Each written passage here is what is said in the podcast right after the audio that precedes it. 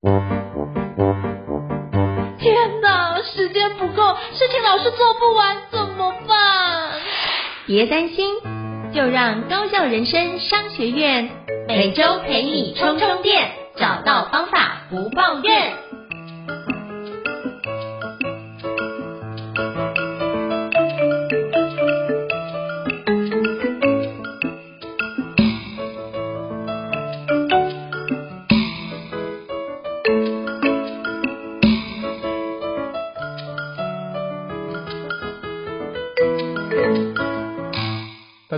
是赵英成哦，欢迎大家来到高效人生商学院 Podcast。今天我们要访问到一个非常非常特别的一个来宾哦。为什么会访问到这个来宾呢？是因为我在网络上看到一个课程，叫做 ChatGPT 未来式，从语言学习延伸到日常工作的高效 AI 工具。看到这个线上课程的时候，我发觉，哎，对，现在非常红。然后如何下指令，就等于是我如何对电脑施加咒语这件事情，我不会，我不知道怎么把那 prompt 写好。那我就看了这个，就觉得真的太厉害了。就是这这个李海硕总校长真的太厉害，所以就是特别的讯息，李海硕总校长就是邀请校长来跟我们分享这件事情。那我一查询，就是李海硕总校长的背景更不得了，真的不只是校长，我真的觉得这个校长真的太厉害也太另类。因为为什么？因为过去李海硕总校长过去是全台湾仅存的五位多亿的官方的讲师之一哦，而且是什么台湾开放式的课程的联盟的首席的首任的执行秘书，而且是 Toastmaster，我知道那个。国国际演讲会非常厉害，国际演讲亚洲的冠军哦，所以今天我们非常荣幸的邀请到李海硕总校长来跟我们分享这个部分，那我们欢迎李海硕总校长。感谢主持人，各位听众，大家好，非常荣幸今天能跟大家分享一些我自己的背景，还有对 ChatGPT 的看法。是，我非常谢谢校长的莅临哦。那其实校长现在是维格国际学校的六大校区的总校长，那是不是可以先简单邀请校长跟我们做一下自我介绍？那我们可以多认识你一点呢？OK，其实诶，主持人应成刚刚都讲的很完整了。其实我自己就是交大文系毕业，然后所以一路其实都在语言的这条路上面一直在进行。那我自己是一个语言检定的狂人，所以我喜欢。呃，各式各样语言检定，我都会听说读写都满分，然后全面英检，你想到每一章我都有，从初级到高级，我每一章都有。我是 全部都拿完之后，到最后发现，哎，少一张初级，哎，那就用极有的心态回去把它完成了。对，然后除了语言学习之外，呃，刚才有提到就是数位学习的部分，因为我语言念完了之后，我在交大的研究所教育研究所读了数位学习组，那我自己写的主题其实就是开放课程，那我也确实刚刚有说到我是开放式联盟第一任的执行秘书，那我从二零零八年就在国际演讲会，那所以就是呃在这几年之中，我有九个全国的冠军，一个亚洲的冠军，目前是台湾冠军的代表人。所以正在收听这个节目的您可以放心，就是今天不会很无聊，请您放心。太厉害了！就是了解海硕总校长的背景之后，我也去看的网络上查询，真的是不得了，真的是说学逗唱样样都会哦。所以今天绝对是一个值回票价，而且是让大家就是可以好好的聆听、专心聆听的一集哦。那也想请教，就是海硕总校长，因为您是那个语言学习专家，那想跟您请教一下，一般人在语言学习上有什么样的盲点呢？那你可不可以邀请您跟我们分享一下？哎，我觉得台湾呢、啊，在台湾其实最大的问题是，呃，我们的语言学习其实跟考试的体制绑在一起，那所以就导致一件事情是在台湾都是大部分是读写重于听说，但是语言其实是一个表音的。它是一个表音的工具，所以想举个例子，全世界有很多的语言是不一定有书写系统的。那所以我想强调就是听说其实很重要。那我有一个非常感慨的事情是，我曾经有教过一个九百九，就是多一九百九的学生，满分呢。啊，多一对啊，但他开不了口啊，所以就是我我们常常就我就我常常会觉得说，就是考试上面的成就其实。不全然可以代表，就是他在语言上面真实的能力。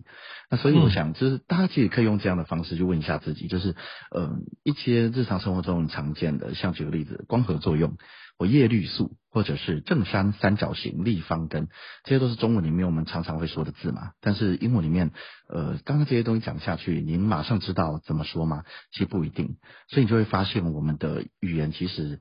台湾的整个语言学习环境比较偏向考试使用，比较不不偏向实际使用。那我觉得这个是我觉得在台湾的语言学习上面相对最可惜的部分。那我还会很鼓励大家尽量把自己的语言学习导到可以用的这一边，因为就是这个主题事实上跟 ChatGPT 非常有关系，因为就是呃，等一下我们就会聊到，就是我觉得这个东西事实上它到最后延伸，你把整个发展线曲线这样整个往后看，你就会发现它大概会把语言学习的场域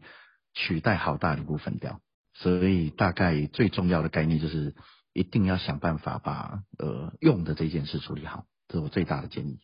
是，所以就是语言本来就是拿来用的嘛。像那个我也遇过跟董校长一样遇到的情境，就是帮我去教孩子，也是英文很好，可是他去国外念书的时候，他完全无法开口。比如说去麦当劳点餐，就是人家问说 “Do you need some beverage”，他听不懂 “beverage” 这个字，因为我们可能以前都问说你可能是 “Do you need some drink”，就是喝什么样的饮料，所以他可能没有 “beverage” 这个字，所以你根本没有理解这个字，也就听不懂这个字的替换的词语，所以他就在麦。让我直接愣在那个地方，然后就转过头来说：“可不可以救我一下？”所以我觉得这件事情是对话是很重要的，就是那些单字很多用法是完全不一样，可是你要去适应不同的口音跟不同的情境，让你可以用得出来。不然其实像美国知道的就是四分之一的人也是文盲，可是他还是都会讲英文，英文也是讲的。对啊，所以你最重要就是要会用啦，会用最重要。没错，没错，会用很重要。而且我觉得我们台湾很常见的就是，比如说美式口音，可是去国外你就发现，诶，任何一个地区的口音都很不一样。甚至我有一段时间会很容易被同学影响，那时候跟印度同学混得比较熟，所以他同学就说，诶，你最近有印度口音的部分会产生。我觉得诶蛮有趣，就重音放在前面，全部都变印度腔了这样子。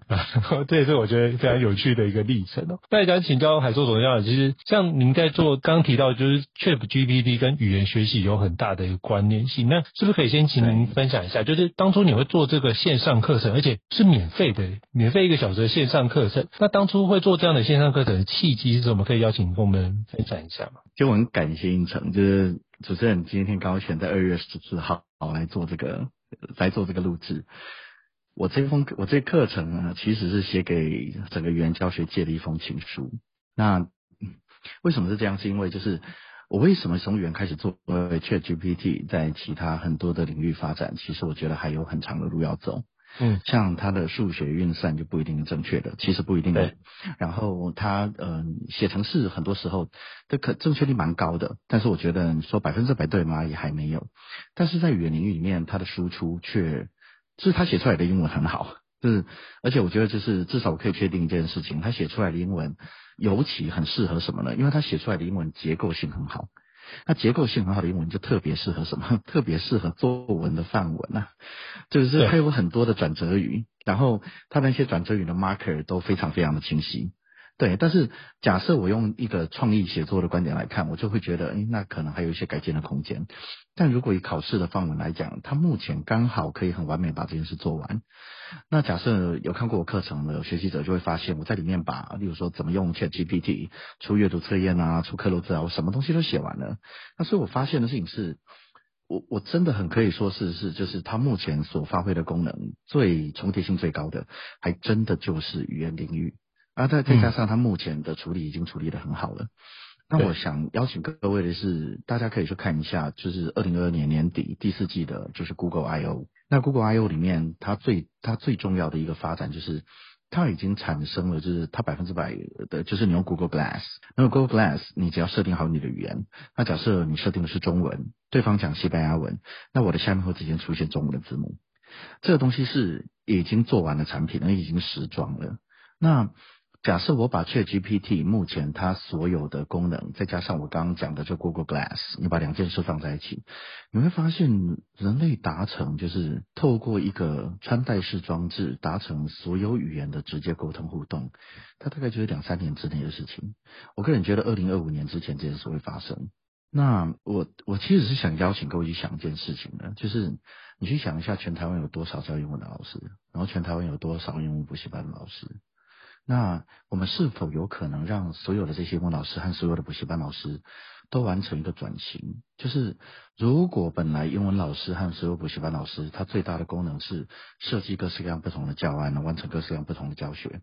我们从此刻可以让他把所有这些百分之九十以上把他备课的时间全部都省下来，然后让我们的孩子透过英文接触到全世界最多的新知。透过英文让他学习更批判式的思考技巧，透过英文让他学会更多的 creativity。那由由于目前全世界很多最新的资讯也确实是用英文写成的，那所以我我认为，如果我们可以把所有的英文老师都转型成为这个样子的人，那这个英文老师的职业就不会受到有损害，它就可以延续。那所以这其实就解释了为什么要做免费的原因，因为就是，呃，我我我今年我是我知道我看起来比较老，但是其实我是七十一年次的，然后我知道我看起来不像。Let's not talk about this today。但是我在我在满四十岁的那一年，有一个交大的学长，就他他就请我吃饭，然后请我吃饭的时候，他就跟我讲说说这是呃，他说我今年满四十了，然后他就说，还说啊，就是台湾一代又一代，就是每一代都有自己要负责完成的事情。然后他说，你今年四十岁了，那四十岁到五十岁，就是我们以前学长也都照顾你们，那再来应该换你起来，你要起来照顾一些其他人。嗯，那所以那时候就觉得，对啊，就是台湾应该，我们需要让台湾的下一代和台湾相关的从业人员完成这件事，所以就跑出来做免费。但是我我真的很感谢这次 Word Up 的平台给我的支持啦，因为其实我我当然免费做，但是其实他们也投入很多的资源做这件事，所以我是很感谢他们的。那我的免费课程做完了之后，我自己现在在脸书上面也有一个就是一模一样，就是同样名字的一个课程社群。那我的做法就是，我大概会连续发文发一年。那发结发完结束完之后，哎，我就觉得 I've done my part。那我概念就是这样，就是假设你看到铁达尼号，如果你如果你上船那一刻你已经知道这艘船是铁达尼号，那我们有几个不同的选择。第一个选择是大喊“我好爱铁达尼号”，然后跟他一起沉下去。嗯，这没有什么意义嘛，对不对？嗯。但我们可以做另外一件事情是，我们可以快点打造求生艇，然后想办法让更多人可以活下来。嗯，呃，所以我想这个课程结束完一年之后，大概就可以说一句话：I have done my part。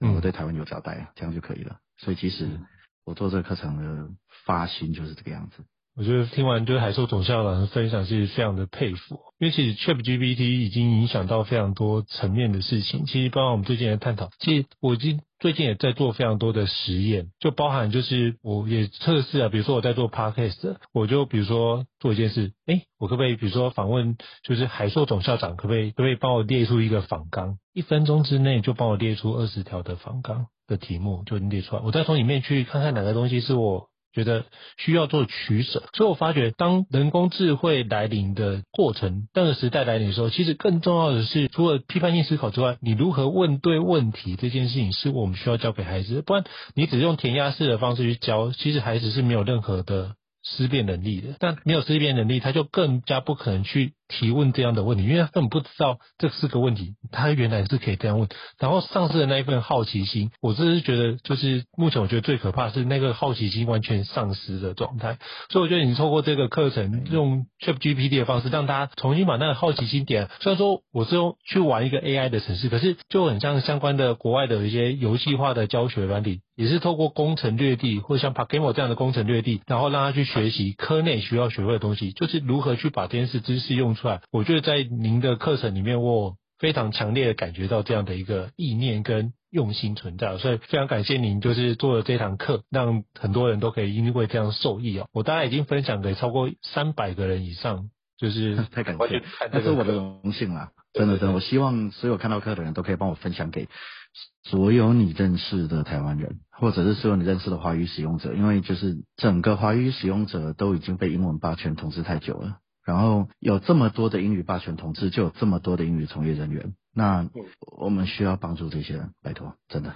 嗯，真的是很棒的一个发现。那想请教，就是海硕总校长，是不是可以邀请您分享一下，在这个 Chip GPD 未来式的一个一个小时的课程里面，有没有哪一段你觉得印象最深刻？是不是可以邀请您跟我们分享一下？哦，这是可以啊，我我跟大家分享，呃，我总共拍了二十二个影片，然后二十二个影片里面的第二个影片，那第二个影片，我第一个影片。呃，就是我除了最后一个影片，然后还有还有前两个影片之外，我剩下都在教怎么操作。那我的第一个影片就在教怎么注册、怎么登录、怎么做疑难排解、排解等等。但第二回其实是我觉得最重要的东西，因为第二回我内容在讲的事情是我在讲，就是例如说 ChatGPT 不是唯一的 AI，就是对你你现现在看到 ChatGPT，你未来要想你要看别的，然后还有你使用它的心态是什么。那所以第二回其实是我觉得最重要的。那我在那一回里面，我有写到一段话，就是我那一回的最后一张投影片。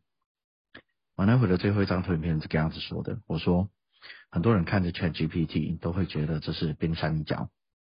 但是这才不是冰山一角。如果这是 AI 的大航海时代，我们现在都还在港口等着我们的船扬帆出发而已，我们连冰山一角都还没看见呢。嗯、所以，如果有任何人觉得 ChatGPT 是冰山一角，No，we are so far away from that。我们才刚开始。那我想特别鼓励所有的听众，就是大航海时代的那一那一个璀璨的时代之中，有的人只当着在酒店一边喝着酒，一边听着别人故事的酒客；有的人在港口边看着船来来回回，然后看着他们羡慕着，但是不敢到海上一探究竟；有的人开了自己的船出去当了船长。但我鼓励的事情是，即使你不想当船长，至少跟着一排船出去玩玩吧。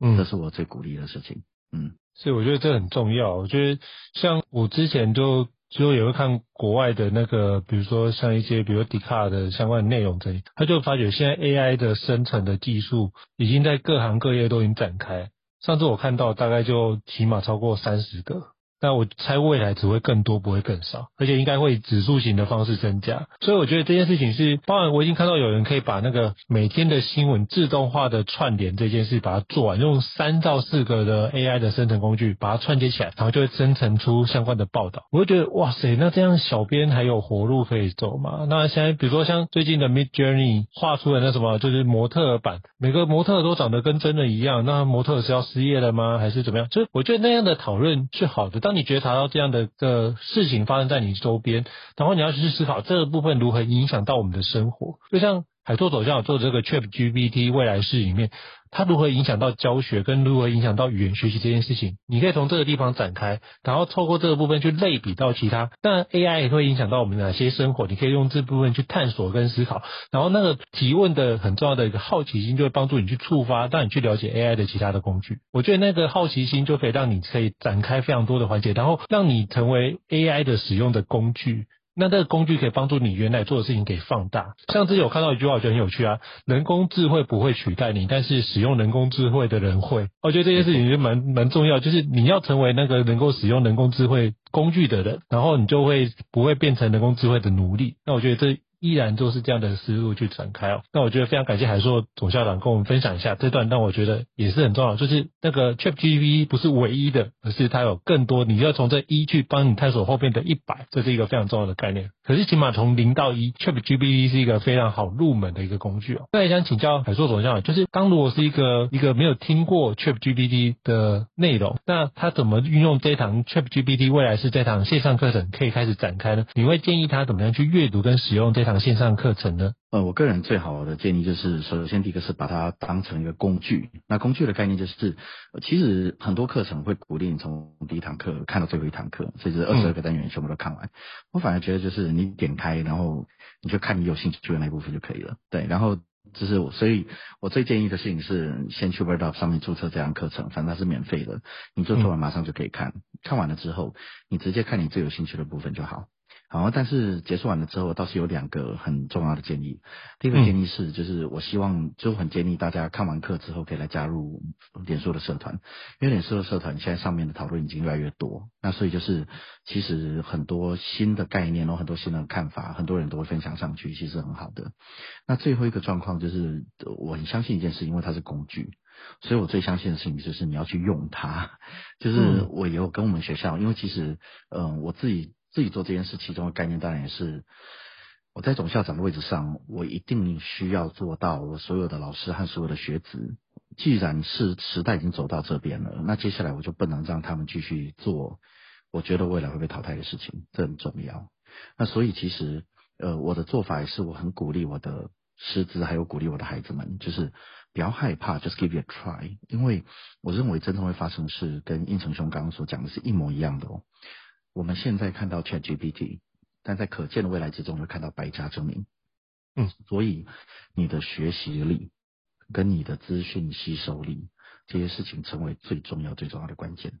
那这些关键的前提就是他不可以害怕。假设今天有一个使用者，他是用什么东西之前就觉得啊，我需要先学会 A 学会 B 学会 C，就是万事俱备的开始使用。不好意思，他绝对没有办法赶上这个区块，所以一定是一边用一边学。所以我最好的建议就是，嗯，课程去使用，然后社团去加入。但是除了这点之外，最重要的东西就是快一点去用它。你有用，你用了 ChatGPT 或者你用了其他人工工具，就是人工智慧产生工具，我们把它叫做所谓的 AI Generative Tools 嘛。那就是你只要使用这些，你用一个小时可能胜过看我的课程十个小时，因为你自己用会最有感觉。所以这是我最好的建议。嗯、是，我觉得这是一个非常棒的建议，就是